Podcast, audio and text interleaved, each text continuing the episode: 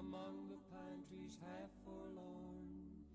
And there on a sunny morning, little Jimmy Brown was born. All the chapel bells were ringing in the little valley town, and the song that they were singing was for baby Jimmy Brown.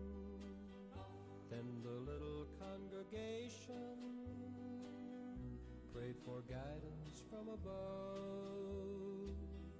Lead us not into temptation, bless this hour of meditation, guide him with eternal love.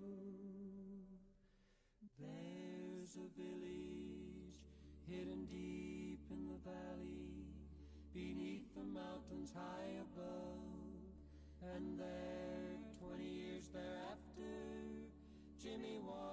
to meet his love. All the chapel bells were ringing. Twas a great day in his life. Cause the songs that they were singing was for Jimmy and his wife. Then the little congregation prayed for guidance from above.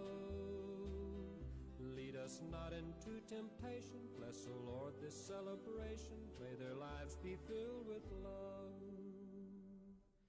From the village, hidden deep in the valley, one rainy morning, dark and gray, a soul winged its way to heaven. Jimmy Brown had passed away. Just a lonely bell was ringing in the little valley town. Twas farewell that it was singing to our good old Jimmy Brown. And the little congregation prayed for guidance from above. Us not into temptation, may his soul find the salvation of thy great eternal love.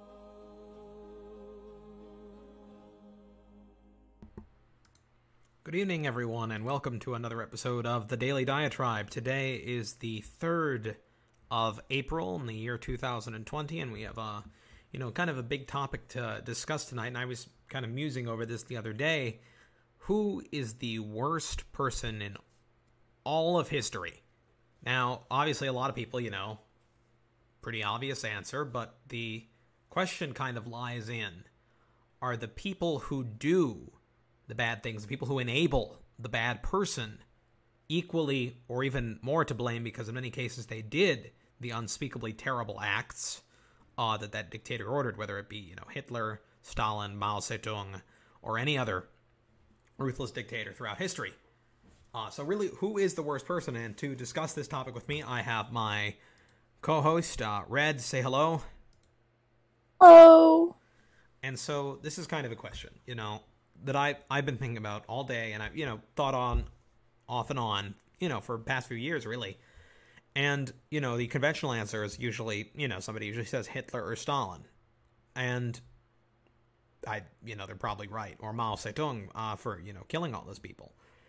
And then the question is though, because you know, if you remember after World War II, the Nuremberg trials, it was all the people who enabled Hitler. Because you know, without the people enabling him, he just would have been, you know, a, a crazy man yelling on the street trying to sell badly painted postcards. Uh, same with uh, Stalin; he would have just been a terrorist in, you know, the Caucasus without people backing him up, and uh, even the same with Mao. God knows what he would have done without people listening to him. So, uh, you know, and this is actually interesting. Before the 1900s, it was conventionally thought that the worst person in human history was either the Pharaoh or Napoleon. Uh, yes, the, the biblical Pharaoh, that one. You know, that guy.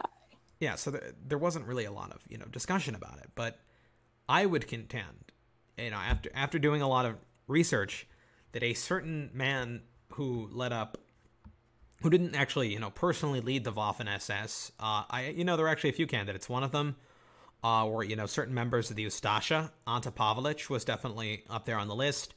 Uh, Reinhard Heydrich, Heinrich Himmler were definitely up there.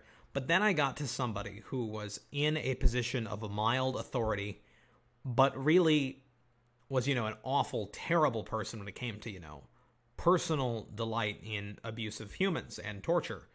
And that is a man by the name of Oscar Dirlewanger, who is a was a Brigadeführer in the Nazi army in the Second World War, and he was an interesting fellow because he was so bad, and and you know this is uh you know something that will surprise you. There was an informal informal reward in the Nazi army if you could get this man killed. Whoa. He he was that bad. He served in World War One. He served in the Spanish Civil War, and he died shortly after World War Two. Uh, in fact, the many historians have said that he nobody, or they said very few, could compete with his cruelty.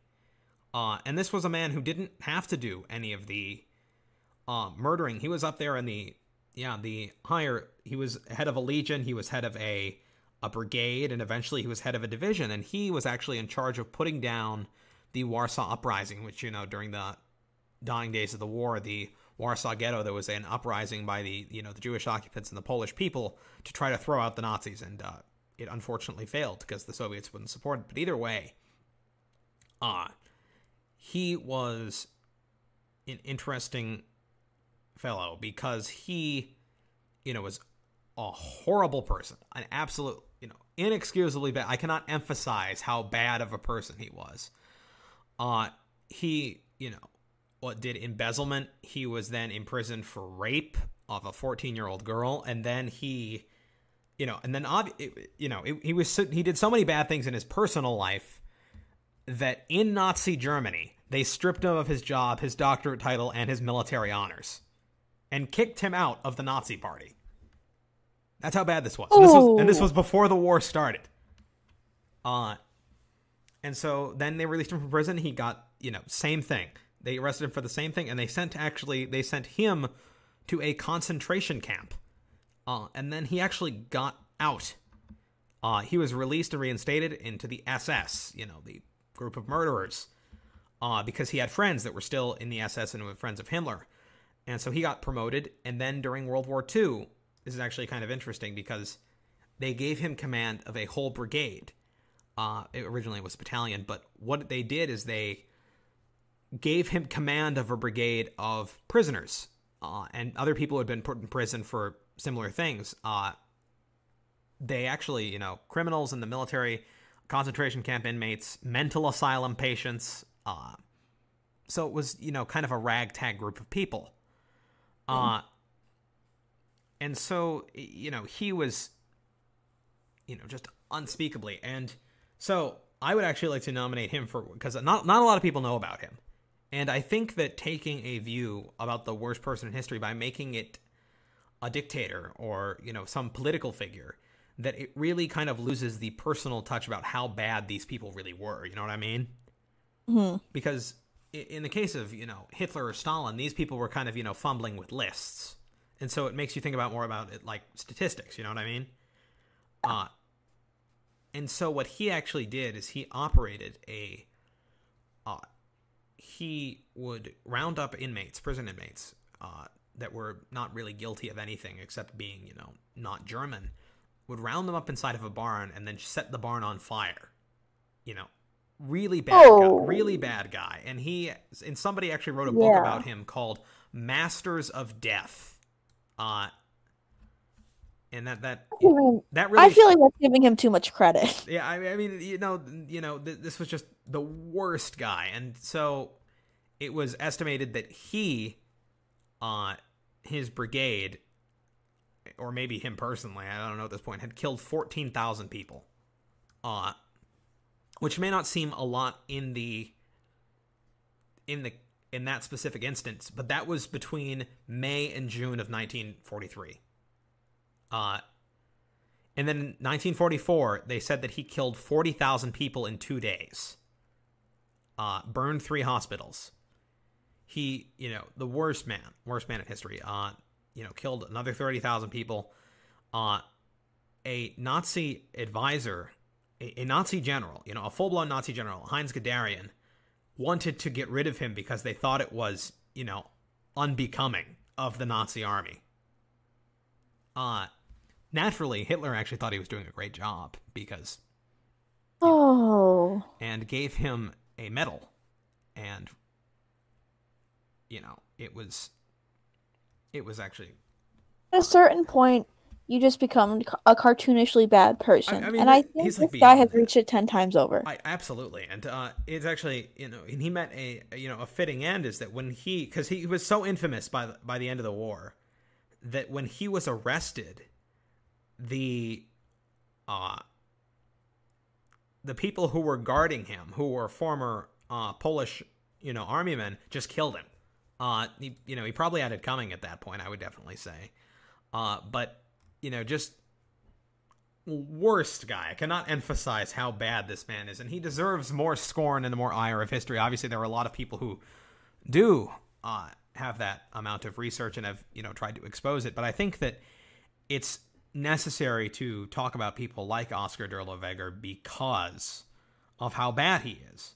Because I think when, as I previously said, when we talk about people who are politicians or political leaders doing bad things, we often think about it in terms of, you know, lists of people sitting at desks, of people making decisions, you know, that affect things far away.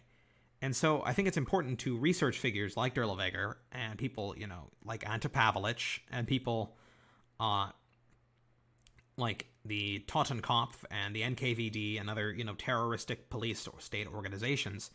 So you really understand the, you know, the human contact, the human cost of what these people are doing because I think that in this day and age, it is important that we not forget these things because, you know, in we're already at a time where more than 100 years has passed since the First World War. And by 2045, which, you know, is only 20 years from now, it sounds like a long time, but it's not. It will have been 100 years since the, you know, the end of the Second World War in 25 years, which, you know, may not think of a lot, but that means it's about, you know, 75 years old now, which means that the people who would have to fight in it, if they were 18 years old, would have to be at least 88 years old. So we're going to run out of veterans pretty quickly. And so I think it's important to study figures like this so we remember when all of the veterans and all of the uh, victims of these tragedies are gone, uh, that we still have that kind of link because he he was a uh, a man who functioned even in the First World War and did you know terrible things in the First World War as well.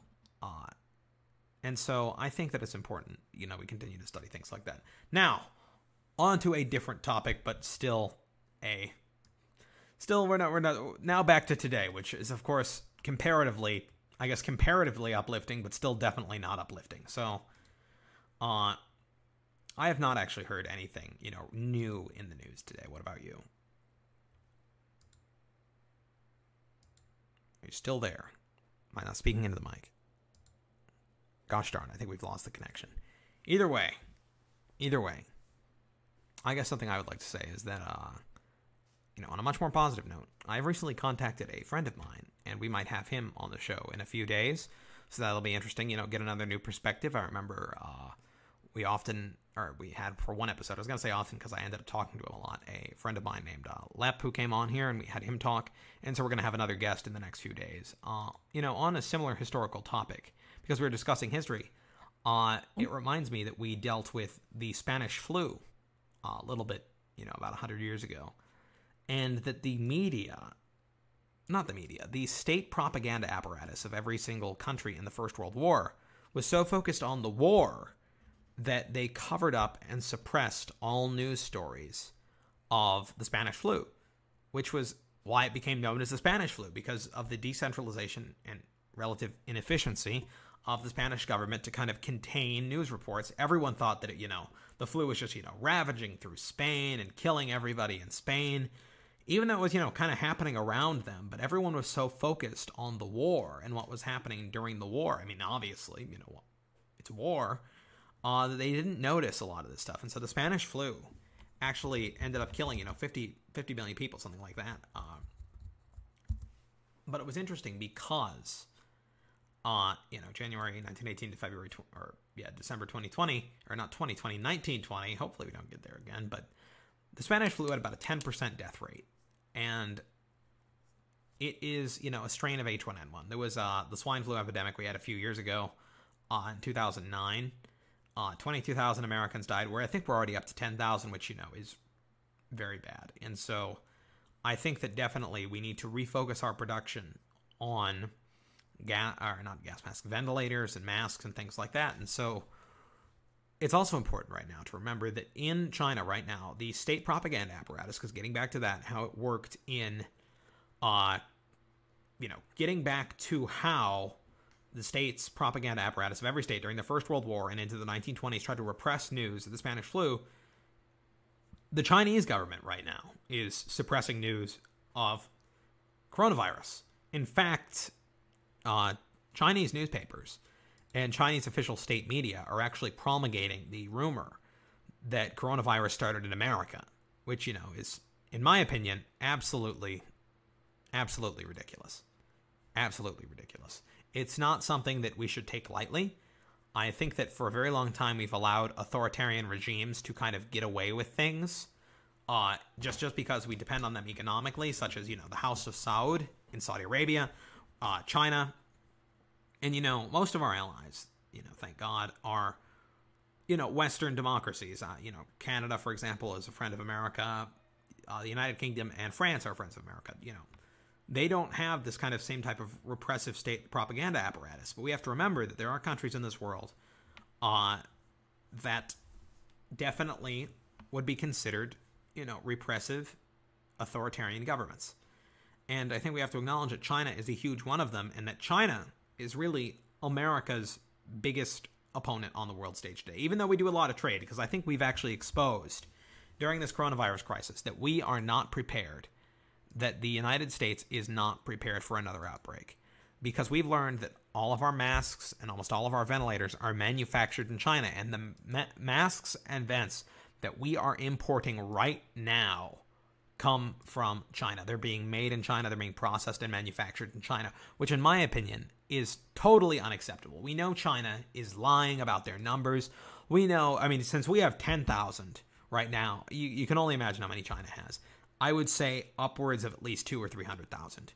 Uh, it's been really, really, you know, hard to follow. But uh, before we actually got out of school, so that was a few weeks ago, uh, a friend of mine pointed out to me that you know in Hong Kong, where they have a little bit of a freer media, that a man who runs a crematorium, a very large crematorium in Hong Kong, has been ordered by the government to keep the crematorium running instead of he had it run eight hours a day, four or five days a week normally he was ordered to run the crematorium.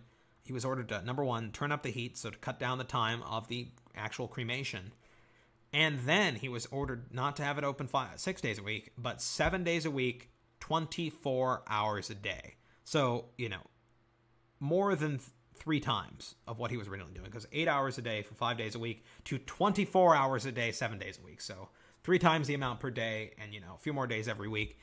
And he was actually very concerned about it. You know, you know, God thank him for his bravery for talking to, uh, you know, making that known to everybody else in the world, because I think that we need to take that kind of thing into account when we are worried about what China will do next. Because I believe that China would not, I'm not going to say they're going to, you know, do biological warfare and purposefully ship coronavirus on these masks. But, you know, it's not something I would put past the Chinese regime. The Chinese regime is not, you know, not as popular as I would as you know, you'd think it is because you go into inland China and this is something coastal China is much more prosperous than inland China. Inland China is still suffering from the effects of collectivization the same way collectivization harmed the inside of the Soviet Union.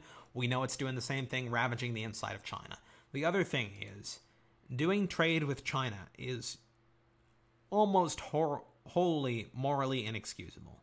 Because we know that China currently has under internment at least 3 million Uyghurs, the Muslim population from uh, Xinjiang over on the uh, western part of China near Kazakhstan and the other Istan countries, we know that they have taken them into captivity and are, at best, treating them poorly and at worst, committing a sort of genocide. I would not be, you know, I would not be surprised if they were committing a genocide. And so, for that reason, it is morally, ethically, in whatever way you want to slice it, inexcusable to entertain or trade with or, you know, talk to the Chinese government. Because we know that the population of Uyghurs in Xinjiang has declined. It used to be about 80 or 90%. Currently, it's about 50%. It's about 50%. Or actually, it's, it's, it's actually declined since I last looked. Uh, looked, it is now only 45%. 45%. And so the Han Chinese population has grown to 40.48%, and the Kazakh population still, you know, 6.8%. And the Hui population, uh, which is loosely related to the Uyghurs, are 4.5%. Others comprise about 3%. Uh, and so we know that there is definitely something suspicious going on, and we need to kind of expose that. I think it is our moral duty as America to expose that because even though China is a very powerful country and controls a lot of our economy, we cannot allow ourselves to be kind of held hostage on this issue of human rights because it is America's duty and the duty of the world to expose human rights abuses wherever they lie. And this is not just, you know, a human rights abuse on a small scale. This is the potential of a genocide a genocide, a purposefully targeted racial and ethnic genocide that is not that is probably on par size wise with the Armenian genocide. Uh, you know, another thing that more countries should recognize, because you know a lot of countries don't recognize the Armenian genocide out of uh, kowtowing to Turkish dictator uh, Erdogan. So we have that. We know that right now too. Is that there have been times, there is a time right now, the Armenian genocide, where countries refuse to acknowledge a genocide because they want to still trade with or entertain or be friends with a certain country. And you know that's, that's really kind of a awful. There, there you are. You have returned. Your audio cut out a while ago. Oh dang! Yeah, I thought like it. Yeah, I thought you were gone. Either way, your thoughts on the large rant that I have gone on, just generally. Um, well, I mean, we uh, we've talked about her on um a previous episode, but um the one girl on TikTok, um her, her name is um Aziz Feroza, and she's the one who talked about um what was happening with the um the Uyghur Muslims in China, and you know, good on her. That's like that's such a, like a brave and good thing to do. And frankly, I think like we should see a lot more of that. You know, I, I agree. And we got to remember that they took, they being the Chinese government, took that video down because TikTok is owned by the Chinese and government, is owned and operated. So when you download that app or you post something to that app, your data is going right into the database of the Chinese government. They are watching you, like Big Brother in 1984. Uh, and we have to recognize this: is that China is not our friend. China is worse than the Soviet Union. I'm just going to say that. Worse than the Soviet Union. Because the Soviet Union had one thing going for them, and it's that they stopped Hitler. That That's pretty much it. Like, other than that, the Soviet Union had really nothing going for it, uh, other than the stopping Hitler thing. Uh, considering that China is both, you know, this kind of communist worldwide opponent like the Soviet Union and committing an ethnic genocide like Nazi Germany, really combines it into, I guess, you know, for lack of a better term, like a supervillain. Uh, taking, you know, the worst aspects of, you know, regimes and evil countries throughout history and just combining them into uh, a state that is somehow simultaneously both corporatist and capital or corporatist and communist. Uh, a state that embraces collectivization, hurting the farmers and causing people to starve to death while simultaneously embracing uh, you know, production over all else. So I d- I don't really know how you get the worst of both worlds, really, and, and combine them there. They're supposed to be mutually exclusive, corporatism and communism, but you have them there in China. Uh, and then you have, you know, the genocide of the Uyghurs and removal of other populations. Like we remember in Hong Kong, you know, I, you know, it seems like ages ago, but I think was that actually the end of last year? don't. Oh, I don't remember. I feel like that feels like it was years ago, but you know it. How did that even resolve? I don't. I mean, it resolved. I mean, the last thing that we heard about it, I remember, was you know the last thing that everyone really heard about it was that the anti-Beijing parties got like ninety percent of the seats in Hong Kong's elections. Uh, and there was something interesting about Hong Kong is that you know since it was a British colony, it kind of has a rooted spirit of democracy, a a tradition, uh, because it was leased to the British for about hundred years. Uh, this kind of tradition of democracy and a certain amount of political freedoms that where they were granted under the British Empire. Uh, and it was actually kind of weird because it's one of the few places in the former British Empire that is actually asked the protesters. You had some of them waving British flags because they wanted to go back. They wanted to go back to being part of the British Empire because what they were in was, you know, even worse uh, than being, you know, a colony. Which I guess they really kind of are under the authority of Beijing. They're being repressed. Uh, you know, they were being arrested and so, you know, I think that that deserves further study is how many, you know, how has that been resolved in Hong Kong? I'm sure things are, you know, completely cracked down now. I'm sure nobody's protesting anymore because, you know, of the coronavirus. Yeah. Uh, and so, you know, just checking it. And this is actually interesting. Uh, Hong Kong official reprimands TV station who, over World Health Organization interview, that mentioned Taiwan. Uh, and then this is actually interesting. It says Hong Kong's prison-like coronavirus quarantine camps. Oh boy, I, I always get concerned when I hear China and camps because China, you know, as I previously stated, is doing something on par, probably size-wise, with the Armenian genocide, and probably something, perhaps even like the Holocaust. Uh, and it's really a shame that we, as a world, have kind of sat by and just watched it happen. Uh, and so I think there are probably a lot of people being murdered, a lot of people being killed. Uh, and The Guardian, a British newspaper, I think British, I don't know, but either way, it says that China is using them at labor camps. And so that's that's a bad Oh sign no. Yeah. that's always a bad sign when you know you have it says at least at minimum they think there there are 80,000 Uyghurs working under conditions that strongly suggest forced labor. Uh and that's just some from the detention centers to factories across China. And so and since they make stuff for dozens of global brands, so you know that that concerns me. That's a kind of thing that concerns me because we know then Oh yeah, this is this is terrifying. It says in Xinjiang as many as 1.5 million people have been sent to re-education camps, and people say that it's likely far higher in the in the forced labor camps to be far higher than 80,000. So we know that, and so it's interesting that we as a world and that America is just kind of we've sat idly by because we like having cheap plastic crap from China made very cheaply.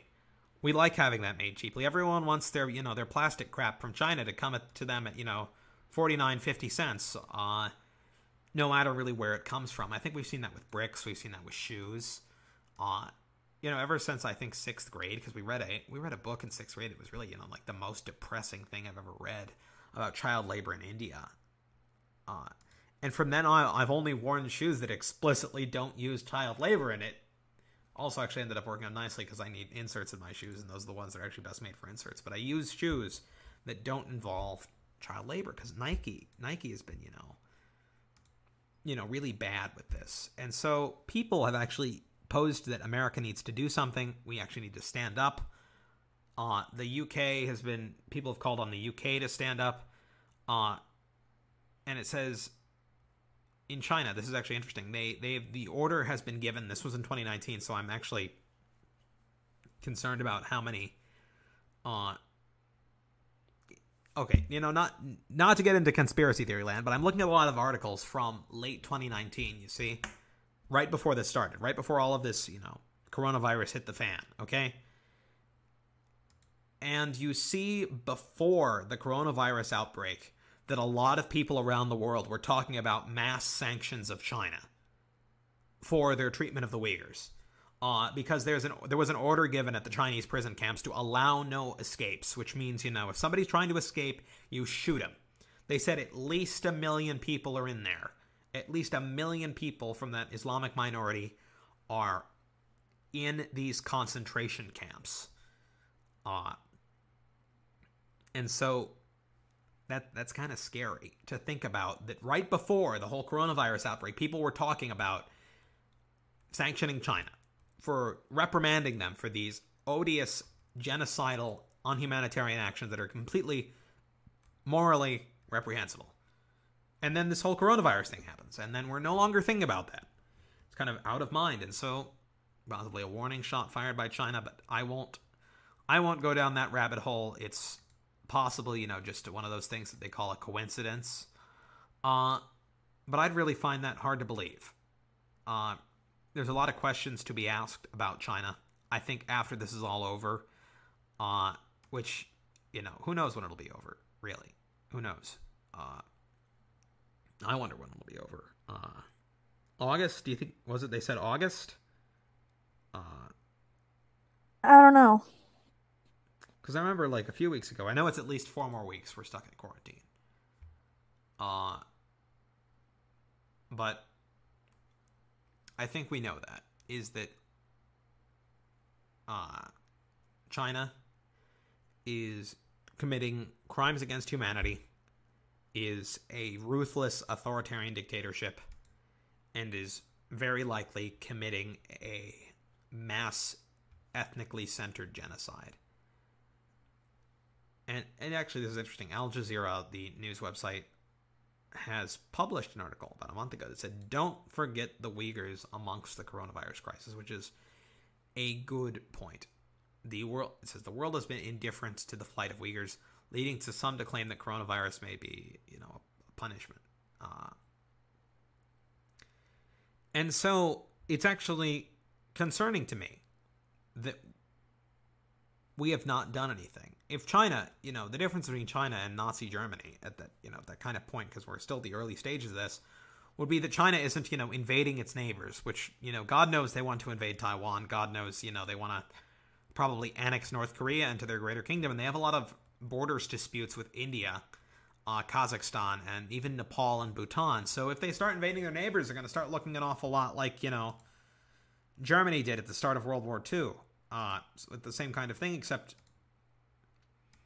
I don't. I honestly don't know if uh, our world leaders today have the guts to take on China, and they really should, because even at the cost of the GDP, even at you know other costs, it's important that we stand up for the ideals of democracy and freedom and justice across the world, even if it's dangerous.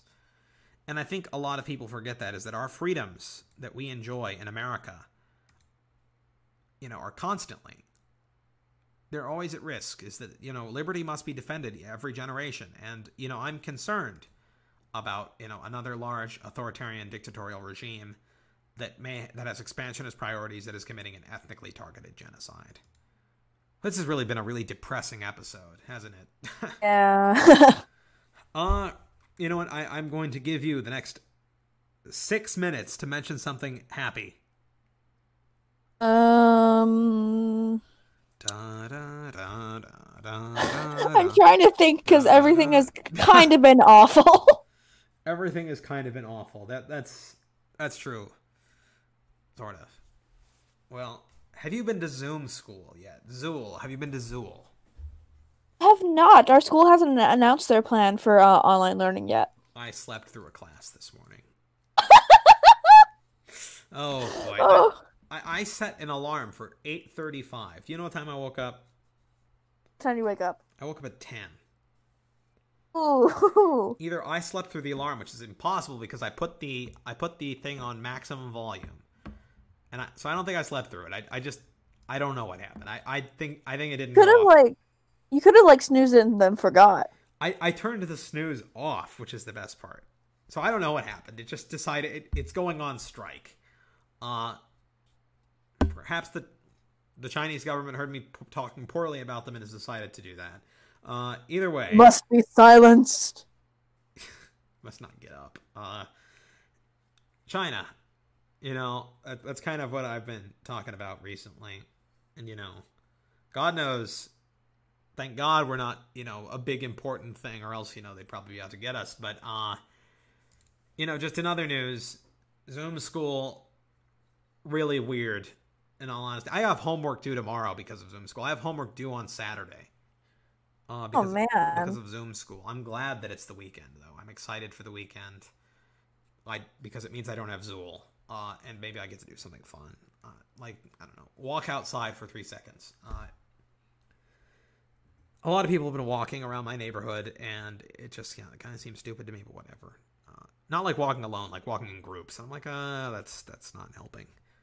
Uh, so that's just relatively unfortunate, in my opinion, that we're just kind of living in a, such a constrained time. I miss going out and seeing people. I miss going to you know friends' houses. I miss going to school. Uh, Zool just doesn't cut it. yeah, Zool just doesn't doesn't cut it. Maybe we should start calling it diet school. Uh, school light. School school without anything that makes school enjoyable. Uh, Imagine school, but only the bad parts and new bad parts. I mean, kinda. I agree with you. Uh, what, what is this? Oh, I have to. Oh yeah, I have to do. Oh, church, church. Yeah, because next or this Sunday is Palm Sunday. Uh, Oh yeah, it is. and so I we I get to do Zoom church. I'm not going to call it Zurch. I have I have too much respect. I have too much respect for church to call it Zurch. We've Uh, done it twice now. okay, you know, I, I don't even know anymore. Either way, uh, I'm excited to do that. I think, uh, as you know, this is a reminder to everybody. Oh, you were supposed to remember this. We're supposed to tell people to like and subscribe, but that kind of would have seemed inappropriate. it felt inappropriate when we talked about the worst person kind in the of, it world. did kind of, it did kind of feel inappropriate. I retract that comment. Regardless, now I'm going to remind everybody, not not because we're to the episode, just because I just remembered it. Either way, uh, it's been kind of interesting because I think that time flows weirdly now.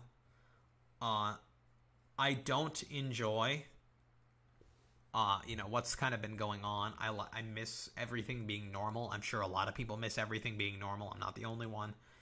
And at the same time, I'm also concerned by the amount of deaths we've seen from the coronavirus. That is really concerning. Uh, and the other thing that I think that we're going to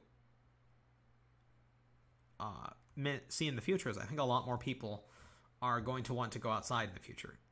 Uh, you know, as soon as this is over, I think that there's going to be a lot of people who are saying, you know, maybe you know we should we've taken this for granted. Why don't we go outside or Mhm. something?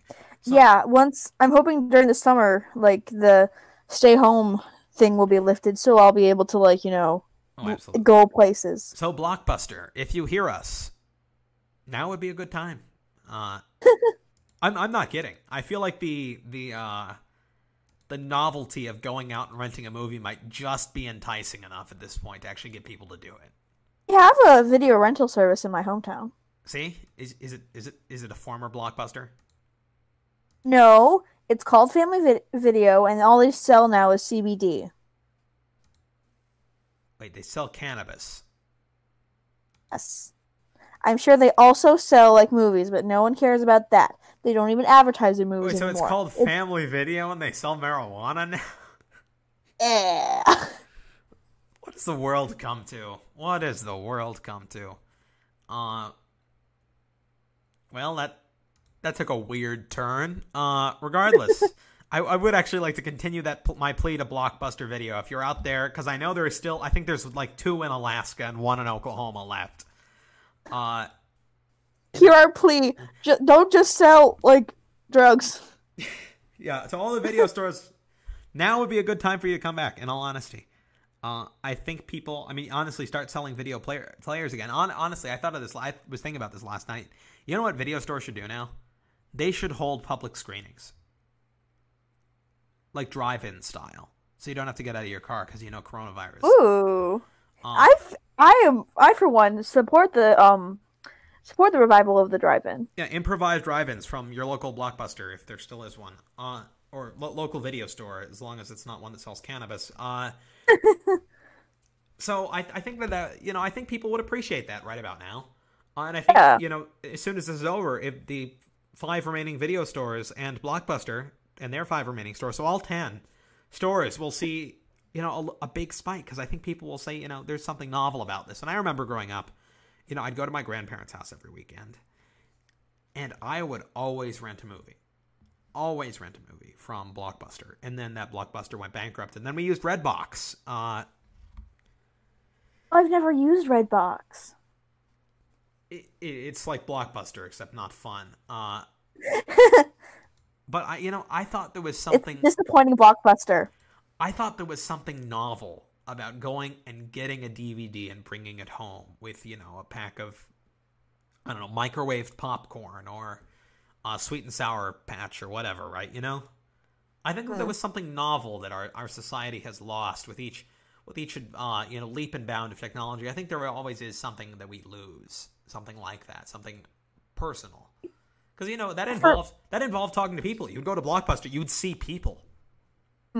For me, I've always wished that I lived in like the 80s or 90s, but like I I didn't like go back there and I just never knew what modern technology was like cuz if I never knew about it, I wouldn't miss it and I'd be fine. That's actually a point for any age because if you if you were born in that age and don't know anything other than that age, you know that you or at least you think that you know that that's the pinnacle of technology up until that point, right right there. Uh, unless you lived in the beginning, and I'm not going to call them the Dark Ages because they were not the Dark Ages, people. People. People think the Dark Ages were really bad, and yeah, they were bad, but they weren't worse than the time before. Like everything just did nothing. Nothing got a dark filter, and everything sucked. I know uh, people say that because, you know, because of the massive influence that you know Christianity had over the era. But in all honesty, it was just right after the collapse of the Roman Empire, and so people call it the Dark Ages for no reason. Nobody can actually give me a valid reason why it was called the Dark Ages, other than the fact that people wanted to like make it seem like you know Rome was you know all that. You know what I mean? Hmm. That Rome was you know all that, and then it just died. But no, I mean, Rome had been an ailing, weak, sick empire for like 100, 200, 300 years before. Uh, and so its collapse, Rome's eventual Western Rome, because I know Eastern Rome didn't collapse until, don't tell me, 1453. I'm going to say 1453. If I'm wrong, somebody in the comments tell me. But 1453, you know, which is actually really weird to think about, j- just to put in perspective. The Eastern Roman Empire was around until 40 years before Columbus found the New World. Isn't that weird? Yeah. They missed it by 40 years. The Eastern Roman Empire missed the discovery of the New World by 40. And yes, I know Columbus didn't discover the New World. I know it was Leif Erikson, but I don't need any of that. Because he didn't stay there. He just kind of left. Or died there. He didn't colonize it. So, either way, uh, I guess now that we've gotten onto slightly lighter topics, not not really, actually, now that I've mentioned Columbus, because I know he's controversial now. And Uh, for good reason, actually. You know, he did kill quite a few people, uh, but so did Leif Erikson, and so did a lot of people. Uh, but that doesn't make it right either. So, uh, I don't even know.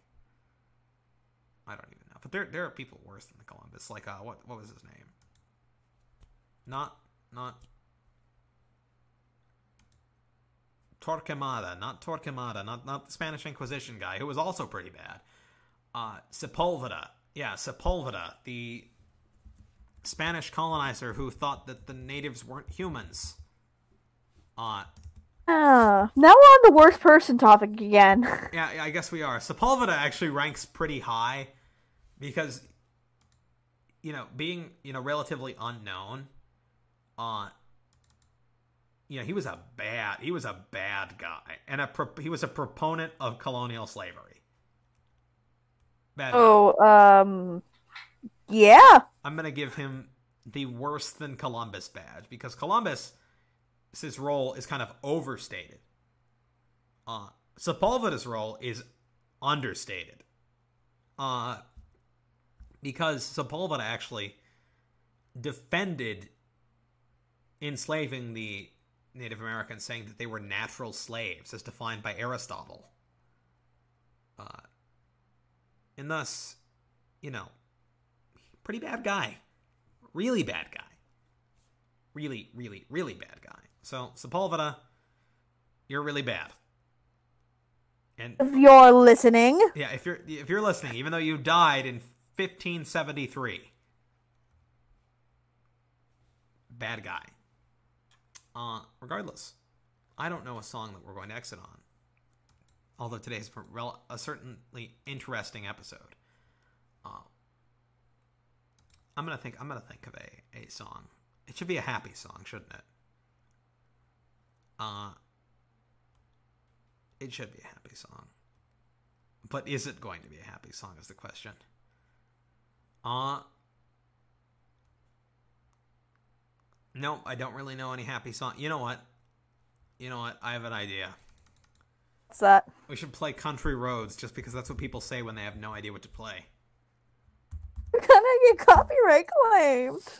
Yeah, I know, but apparently YouTube has this agreement now where they just send all of our ad revenue to them, and I don't really need any money right now because I don't have a credit card connected to this anyways, so you know, whatever. We also cannot go anywhere to spend money. Yeah, uh, this is also true. Unless I want to still sell all my achievements on Steam, which I have done before. Uh, you can sell achievements for video games. That, that's a good way. You need money during the coronavirus outbreak, outbreak, play an ungodly amount of video games, and then sell your achievements. You can do that. It's a thing you can do. I'm sure you have at least one thing to do that's better than that. In fact, I hope you do. Uh, regardless, you know, thank you for listening to this episode of the Daily Diatribe. Remember to like and subscribe and comment and do all that jazz. Uh, we will see you, or rather, you will hear us tomorrow night, where we will discuss something more happy. And I will task Red with coming up with that happier topic. So, Oh, you're putting this on me, aren't now, aren't you? yes, that is exactly what I'm doing. I am shifting. I am shifting the Oh. burden. Here's the burden. I am shifting it right over to you. You always do this to me. You Yes, always do this to me. that, that is I, the the pusher of duty and burden. Regardless, it is time. We're just gonna play Country Road, so let's just do that. That- That's an uplifting song. Remember to like, subscribe, share it with your friends, share it with your neighbors. Actually, don't don't share it with your neighbors unless it's over email. But don't physically walk up to your neighbors and do that. Uh, so thank you for listening to this episode of the Daily Tribe. Di- Daily Diatribe. I said it wrong. Either way, you will hear us tomorrow.